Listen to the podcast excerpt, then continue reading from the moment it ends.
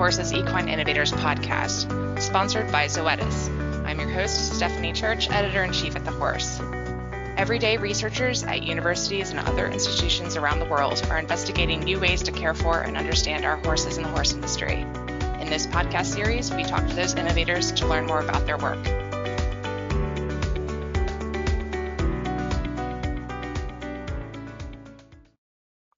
First today, a message from our sponsor.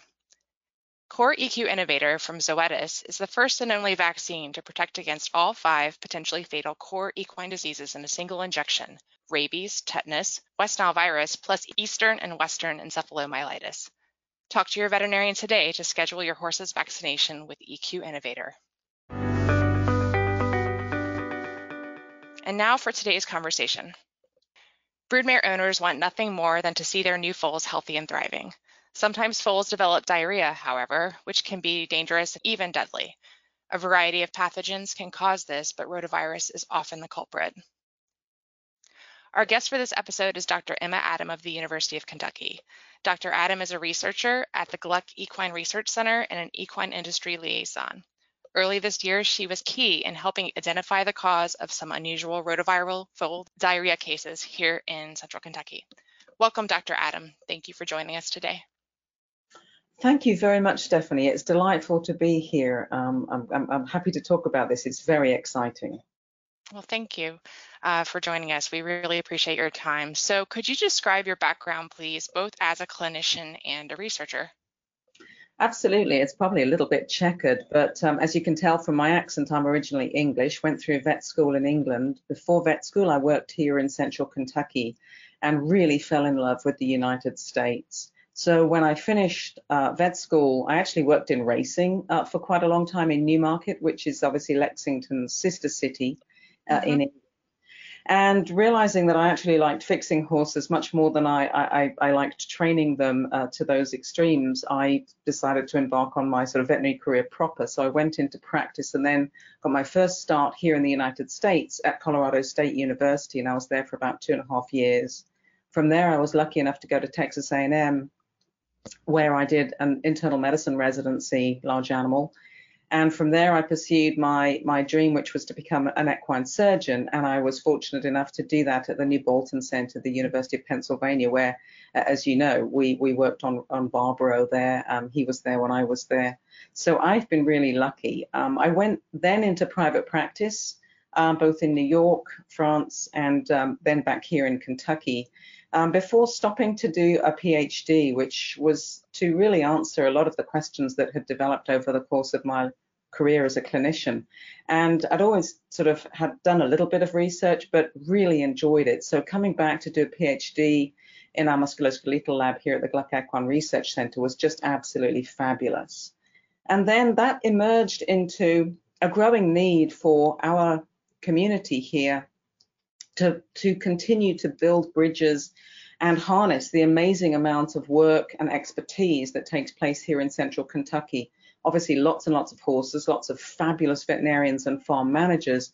And then with our research center as a great focus for, for, for research for horses, and as you heard from Dr. James on your last episode, the veterinary diagnostic lab being an amazing place to discover and find things, uh, we really uh, wanted to really focus and harness that synergy between industry and academia. And here it works really well. And so that's how come uh, I'm in this current position uh, facilitating those collaborations. That's incredible. It sounds like you've had a very fulfilling career so far. My colleagues tease me quite a lot on how many places I've worked, but it is really a joy. It's a great profession to get you around the globe. Mm-hmm. And you've seen a lot of the globe so far, so I'm excited to hear what you what you do next. But I hope um, you stay with us for a long time. so. Oh yes, Kentucky definitely feels like home. It really always has. So I'm very fortunate to be here. It is an absolute honeypot for anybody who wants to be uh, thinking, eating, sleeping, drinking horses all the time. Mm-hmm, indeed. So, uh, what do you enjoy about being an equine researcher specifically?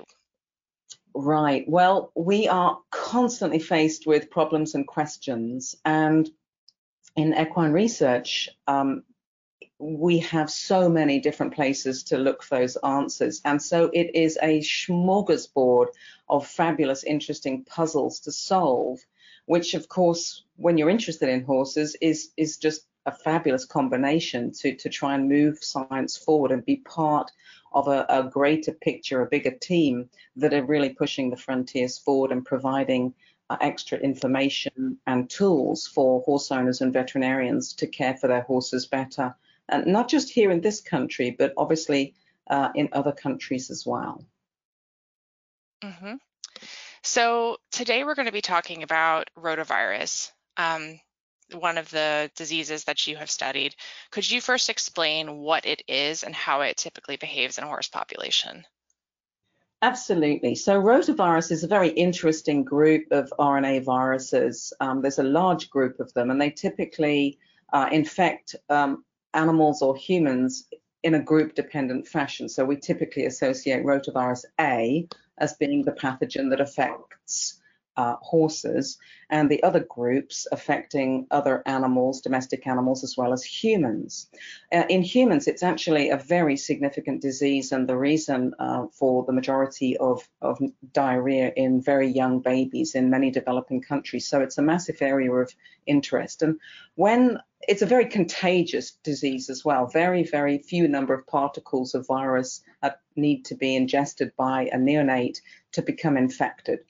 Once an animal or human is infected, they're typically, if they get over it okay, and most of the time they do, they will not be reinfected during the rest of their life.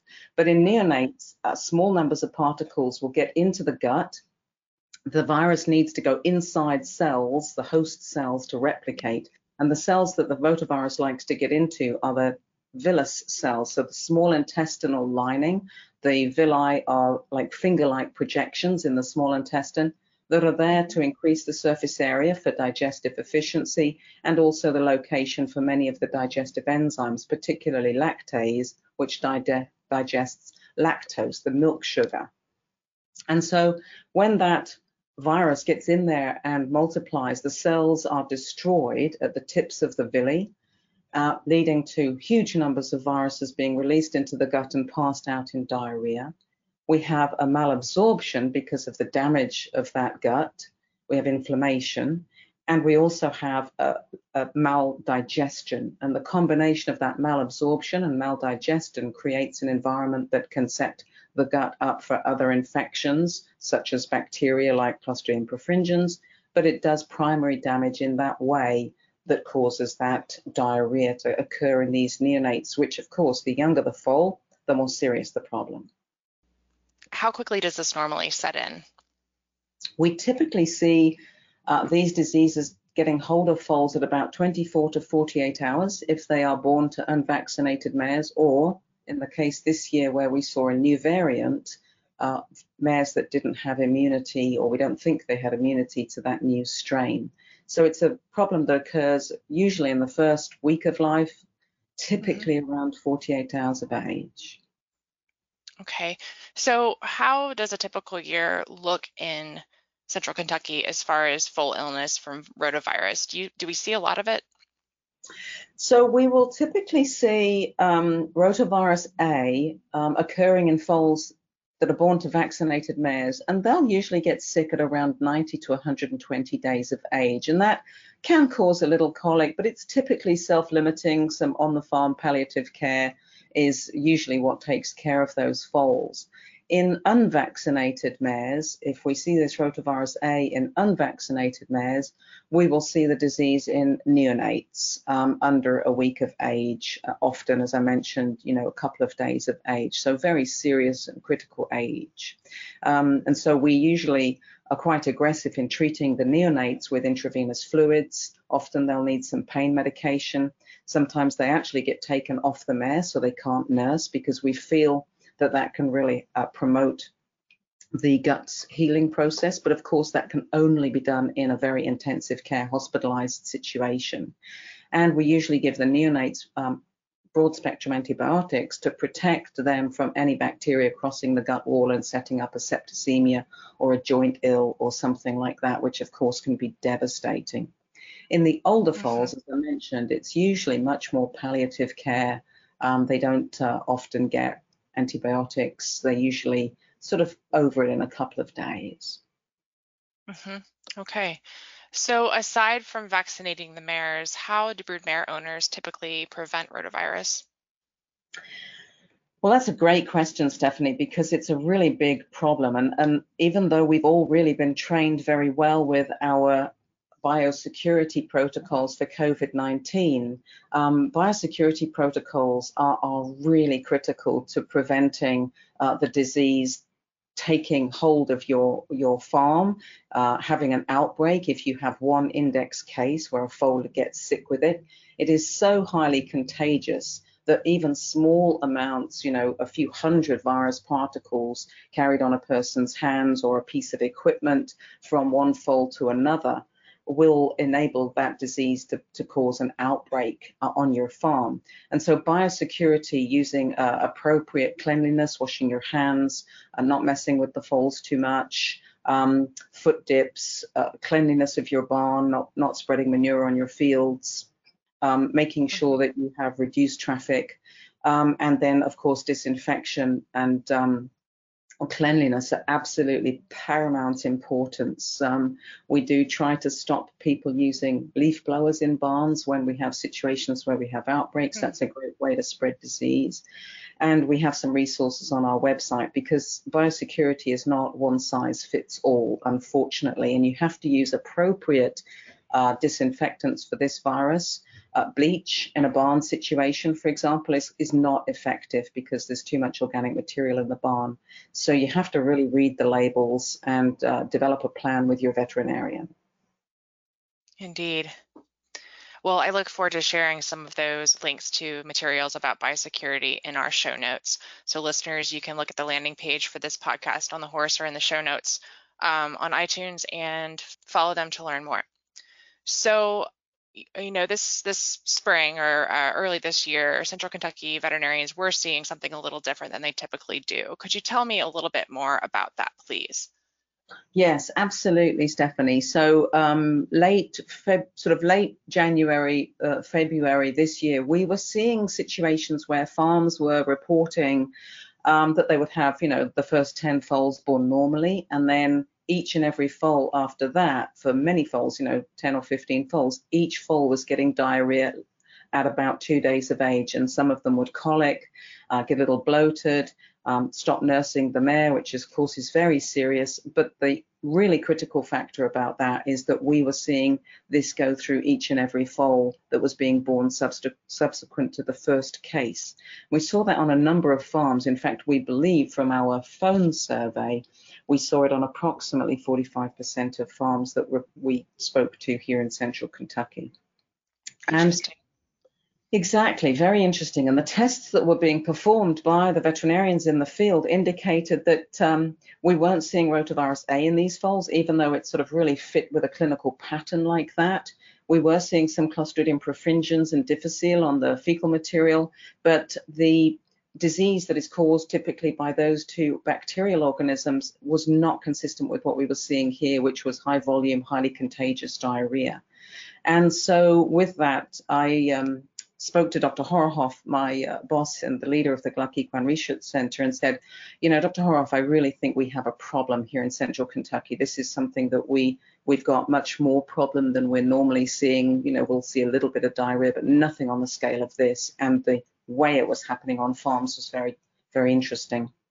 And he immediately rolled out some of the COLA emergency response funds that we are fortunate that the thoroughbred industry have given to us for such eventualities.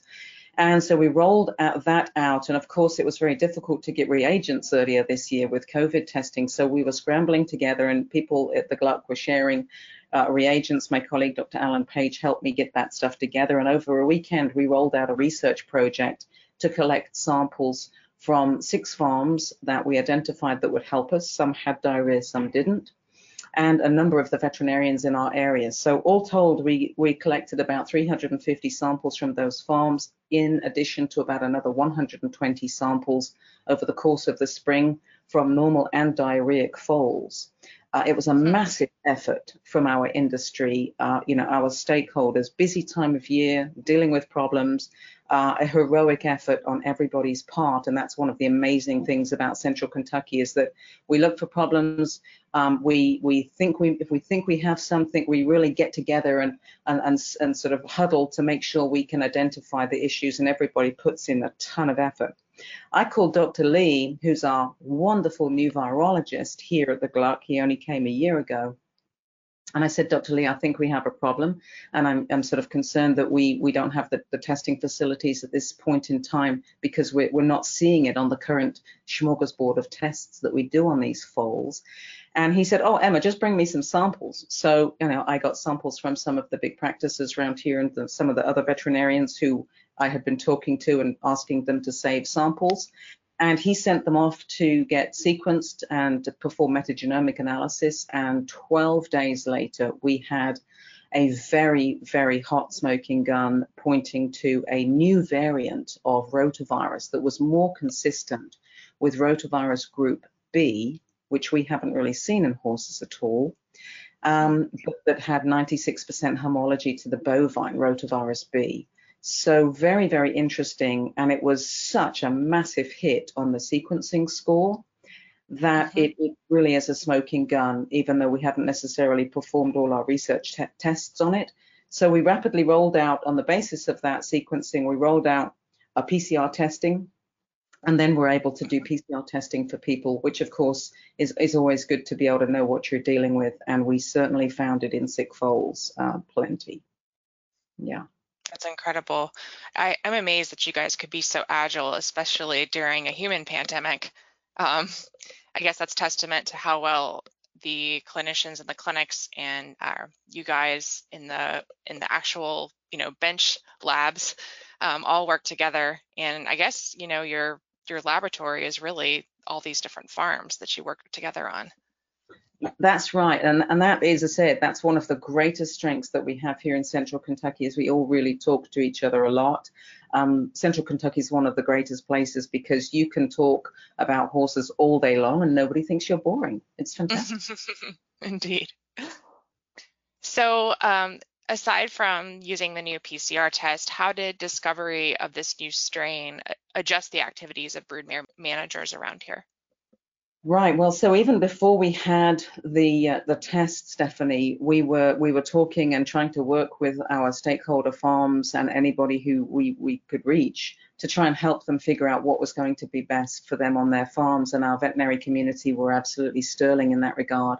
And so some of the things that helped people break the infectious cycle was to really um, crank up their biosecurity protocols, and that included a lot of people foaling their mares outside with minimal contact of the foal, other than obviously the IgG and physical exam check that takes place, uh, you know, usually on day tw- day one of their their life.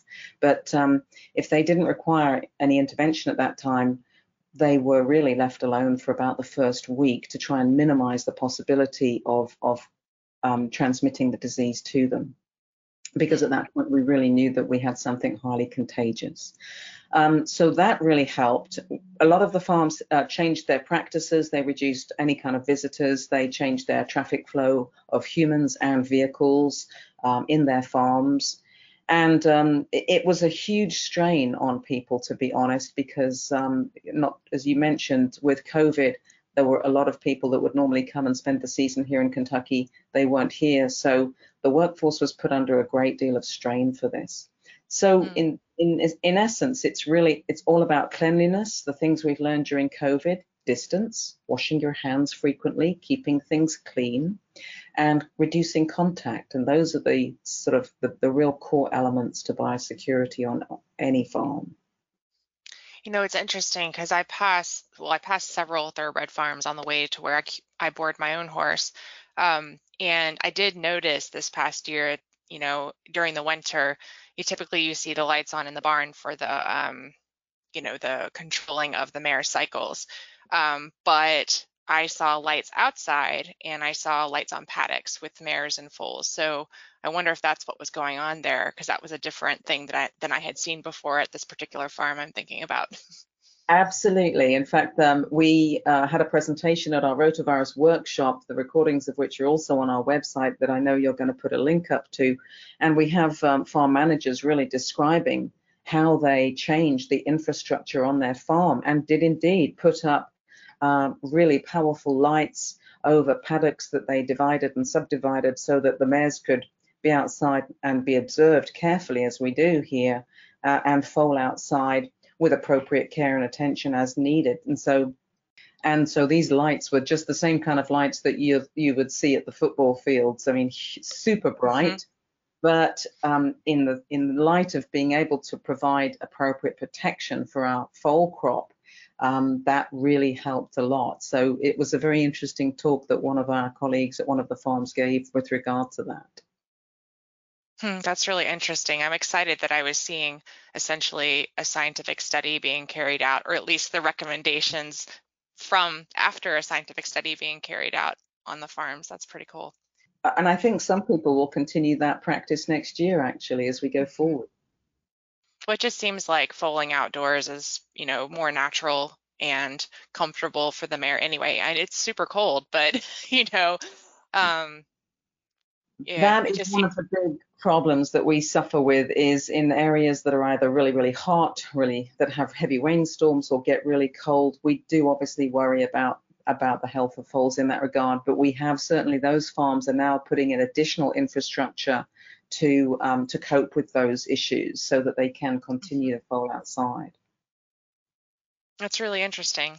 So what does this mean for next year's foaling season? We've we've got a test that we're using. Um, we are maybe working toward a possible vaccination. What what's what's ahead for us for this rotavirus B variant? That is a great question, and I have to tell you, it does keep me up a little bit at night. Um, we obviously are certainly going to be quite prepared for it, um, not just here, but obviously we had some anecdotal reports, although not testing confirmed, from other states within the uh, within the US um, this spring. So we are concerned that it is still potentially out there and maybe an issue next year. And so, in addition to those biosecurity protocols, as you mentioned, we are working hard to um, uh, to generate the data, the material to produce a vaccine, and we've been in active talks with um, various uh, boutique companies to be able to produce a vaccine once we get to that point. So we will not necessarily have it ready for the pregnant mares that are pregnant now and going to fall next year, but we really hope to be able to roll that out uh, in, in, short order coming going forward, um, as well as potentially other tools, for example, hyperimmune plasma. But the vaccine is going to be uh, the the really key factor uh, to move forward, so that we have a, a, rotavirus vaccine that will cope with not just rotavirus A, but rotavirus B as well. Um, so okay. that's a big push for us. Okay, good. So I, something I probably should have asked sooner since you mentioned um, the impact of rotavirus on the human population around the world. Do we know if this particular variant can infect people? That's a really good question. Um, this particular variant we don't have any data on at the moment, Stephanie. Um, however, we do have um, anytime we have a, a, horse or any animal to be honest that that has diarrhea we always consider there to be zoonotic risks no matter what uh, particular organism we're thinking of. So that's a, a note of caution for us all to think about now, in terms of rotavirus, we do actually classify it as zoonotic, even though we don't have any evidence per se of this particular rotavirus B infecting humans. Um, we have certainly got some evidence that rotavirus A can do that. And actually, in the human literature about 15 years ago, all of a sudden, what popped up in the human population was a new variant of rotavirus that affects humans that also, that actually had a segment of the equine rotavirus genome in it. So we don't know how that jumped in there, but it's it's now in the literature called equine-like rotavirus. So we mm-hmm. clearly know that things can switch around and change around in much the same way as we've learned from, you know, the wet markets at Wuhan with the idea that that's potentially where the, the new coronavirus SARS variant 2 came from that's causing our current pandemic. So I think we should be really careful about it. Yes. And you had mentioned that it was a, a did you say it was a bovine type variant? Well, so we don't exactly know whether it comes from cattle in that regard. I mean, whether it jumped, but when we looked at the sequence, it is homologous to the degree of 96% to the genomes reported for, for bovine uh, rotavirus B isolates.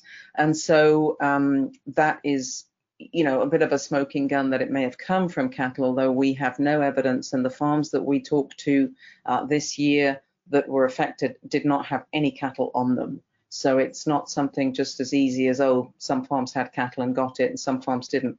None of the farms that we uh, worked with um, of the 248 respondents to our survey this spring, uh, they did not report cattle on their farms that they had or had had within the last five years. Hmm. It's really interesting. So, yeah. Dr. Adam, as an innovator in equine research, where do you see rotaviral research headed in the next several years?